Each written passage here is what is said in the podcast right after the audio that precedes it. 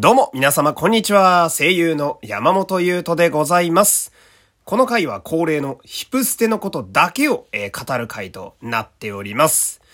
で、実は今回の回を作るにあたってですね、えー、まあ、あの流している回に対してですね、えー、聞いてくださってるリスナーの方とかから、まあ、感想とか、えー、次この人喋ってくださいとかね、えー、トラック2リプレイ見たなら、オリディビもありじゃないですか浅草どうですかとかね、いろんな感想をこう、温かい感想をいただくわけですよ。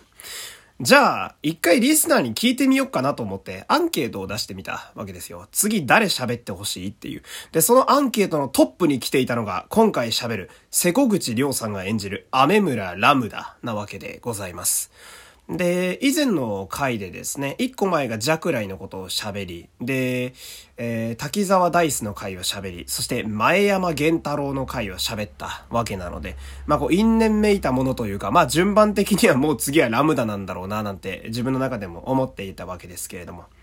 自分でも、えー、予想外なことにですね、えー、このヒプステ界の中で最初にチーム全員が揃うのが、まさかのフリングポッセだったという、えー、いやステポッセはなかなかの沼なのでね。あとおまけに私が最初に生で見ているのがトラック2というのがあるので、まあこうなるのはなんとなく、まあ必然だったのかななんて思うわけなんでございますけれども。まあ、まずは原作のアメ村ラムダとね、照らしつつ喋っていきたいんですが、この、アメ村ラムダというキャラクターなんですけどね、今まで喋ってきた夢野とか、ジャクライ先生とはまた別の意味でこう、再現するのが難しそうなキャラクターですよね。えー、髪はピンクだし、背は低いし、だけど、可愛い男の子、一辺倒ではない、えー成人男性ではあるわけ。だから、初太でもないし、みたいな。で、声もビジュアルも要は二次元特化すぎるというかね、えー、どないすんねんこれっていう。んで、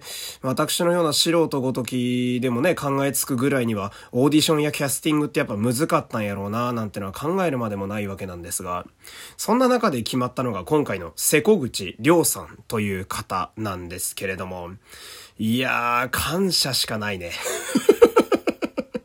いや、マジでね、ありがとう、瀬古口亮さんという感想が生で見た時は出てきましたね。本当に生まれてきてくれてありがとうですよ。あなたがいなければ、アメ村ラムダは2.5次元、3次元として具現化できてなかったんじゃないかなと、えー、思うわけですね。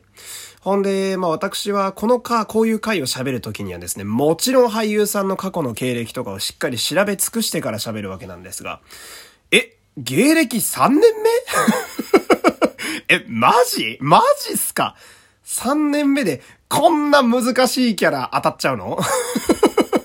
ほんで、それをこなしちゃうっていうね。えー、まあ、ご本人のね、スタイルとかも合わせると、当たり役だったのかなっていうのもあるにはあるし、本人の努力もあるとは思うんですけど、いや、そこ知れぬ才能ですよ。えー、舞台界だけでなくて、まあ、これからの芸能の世界にもぐっとこう食い込んでいくんちゃうかという、まあ、ホープみたいなところでございますね。えー、瀬古口ラムダでございますが。ほんで、まあ、今度はそれこそビジュアルの話をしてみたいんですが、まあ、わざわざ私ごときが言及することでもないような気がするんですけど、あえて言いますね。かわいい いや、すごいね。細いし、華奢だし、顔が小さくて。ほんで、まあ、デザイナーというね、あの職業のキャラクターなので、着ている服もおしゃれだし、ね。あの、アンクル丈のくるぶし付近とかも、まあ足が細い細い。で、この前も喋りましたけど、横にいる滝沢亮さん演じるダイスがですね、意外と体が分厚いんですよ。まあ、ここも私結構好きやったりするんですけどね。えー、ダイスの回じゃないよっていう話なんですが。そうそうそう。で、その横にいるから余計華奢さがこう、際立つと言いますかね。で、さっきもね、ポッセは沼だなんて話をしましたけれども、捨てのポッセの私がかなりグッとくる部分は、3人並んだ時の身長差が、一番我々オタクが脳みそで思い浮かべている時のフリングポッセに限りなく近いというところがあると思います。正確に言うと俳優さんのあの身長は違うっちゃ違うんですけれども、なんとなく頭に浮かべた時のポッセの身長がそのまま2.5次元で出てきてくれてるのがヒプステのポッセなので、まあ、この辺も見ていて安心するっていうところがあったりしますよね。よくもまあこんな素晴らしいキャスト陣を揃えたななんて感じなんですけれども、まあそんな瀬古口さんのお芝居にね、今度目を当ててみたいんですけど、まあ私はやっぱ役者を多少やってるというのもあり、こう、舞台、ドラマ、映画とかを見るときは、役者さんがどういう風に何を意識してお芝居されてるのかなというのを結構見てしまうんですけど、瀬古口さんおそらくですけど、表情の切り替えに関してはかなり意識されてると思うんですよね。えー、まあ、ラムダっていうのはもともとその、お姉さんたちの前、うん、お姉さんたちの前ですね。お姉さんたちの前モードと、ああ、わかってるよっていう時のこの悪巧み本性モードのスイッチが魅力的なキャラクターだと思うんですけど、まあ、捨ての瀬古口さんもうまい具合に演じ分けていてね。で、あの、さすが舞台、えー、照明の演出も素晴らしくてですね、悪巧みモードの時は鳥肌が立つぐらい顔が怖いです。えー、ほんで、まあ、というのもその、ラムダっていうのはね、あの、原作からやっぱこの二面性が結構ぐっと引き込まれるキャラクターだと私は思っておりまして、で、こう、ラムダっていうのはなかなか掴みどころがない人物なんだけど、まあ、アニメだったり、えー、ドラマ CD だったり、いろんなメディアありますけど、時には敵、時には味方という、こう、暗躍する、まあ、ロキみたいなポジションですね。えー、なんですけれども、だからこう、一見、とっつきがたいような人物なのかな、みたいな、まあ、冷徹な部分とかも結構ありますし、こいつが火種っていう部分も実は結構あったりするんだけど、だけど、その、裏で悪巧みしてたり、思いの丈に葛藤するところだったりを見ていると、怒ったり妬んだり、かまってちゃんしたり、あとは生き残るために絶対死ねないみたいな、必死になったり、っていうところを見ているとですね、こう結構感情の起伏が激しいキャラクターだったり意外とするんですよね。で、これを見ているとですね、こうヒップマイってとても魅力的なキャラクターがたくさん揃っていますけれども、ある意味では一番人間臭い人物がこのアメ村ラムダなんじゃないかなと私は思っているわけですよ。まあこう、人間っぽくないなって言われて激光するというのはある意味では一番立派な人間だと私は思うんですよね。まあクローンだとかなんとかとりあえず置いといて、私の中でアメ村ラムダはかなり人間臭いキャラだなと思っております。で、ラムダとかポッセが好きな人ってこのあたりのなんかこう、憎めない人間性みたいな部分にドボンしてる部分もあるのかななんて思うわけですよ。私も結構この立ちやったりするんですけれども。ほんで、まあ最初の、えー、二面性の部分にちょっと話を、えー、戻すんですけれども、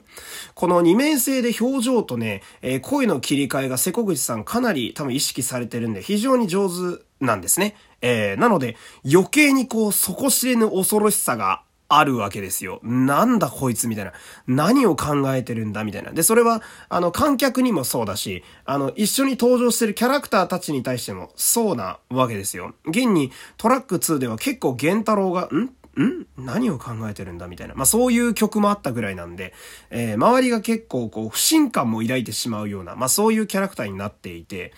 ほんで、なんだろうな、この恐ろしさみたいな部分がですね、まあ、トラック1で登場した赤羽ディビジョンみたいな、こう、わかりやすい、ストレートなザ悪、なんというか、すごいヒール、ヴィランみたいな感じの悪役、まあ、あれも恐ろしいといえば恐ろしいんだけれども、あれとはまた違う恐怖感だと、え、これが瀬古口ラムダの真骨頂だと私は思っていて、その、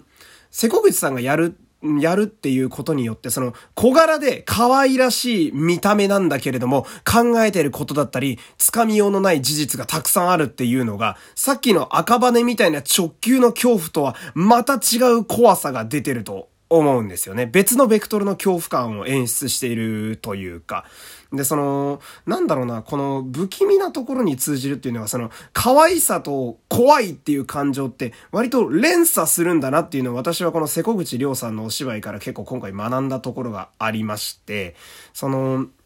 まあ、ステージのトラック2のね、やつ中心になっちゃうんですけど、この上手だなって思った演出がね、その観客側からすると、ラムダの裏の面まで僕たちには、えー、見れるわけじゃないですか。中央区と電話してたり、繋がってたり、裏で浅草を操ったりってそういうのがあるわけなんだけど、だから観客に関しては、あの、ラムダが何をしてるかなんとなくは把握できるんだけれども、登場人物かたちからすると、ラムダの思惑は読めないようになっているわけですよ。だから登場人物からするとラムダってやっぱ疑わしい人物だという風に認識されてしまう。だけど、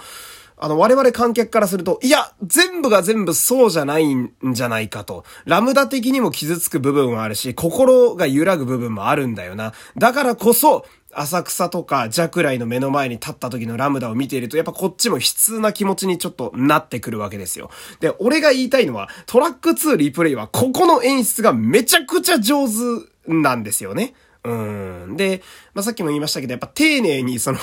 登場人物たちがラムダというキャラクターをどう見ているかっていうのは、夢の先生が教えてくれる曲まであるぐらいなんで、多分意識してやってる部分やと思うんですけど、まあ、トラック2はやっぱエモさに振ってる部分があると思うんですけど、心の悲痛さとかで、やっぱこう通ずる部分があるっていうのが、このセコ口ラムダ終身の演出に私はあると思っていてね。うん、この辺が、やっぱトラック2のファンが多い理由なのかななんて思ったり、やばいまたた時間がない 毎回この感じだな。えー、じゃあちょっと衣装の話も手短にしたいんですけれどもね。やっぱデザイナーというキャラクターなので、ラムダはね、えー、着ている服のサイズ感とカラーリングが非常に絶妙でございます。えー、なんと言っても、アウターの水色のね、えー、あの、ダボダボのオーバーサイズ、ありがとう。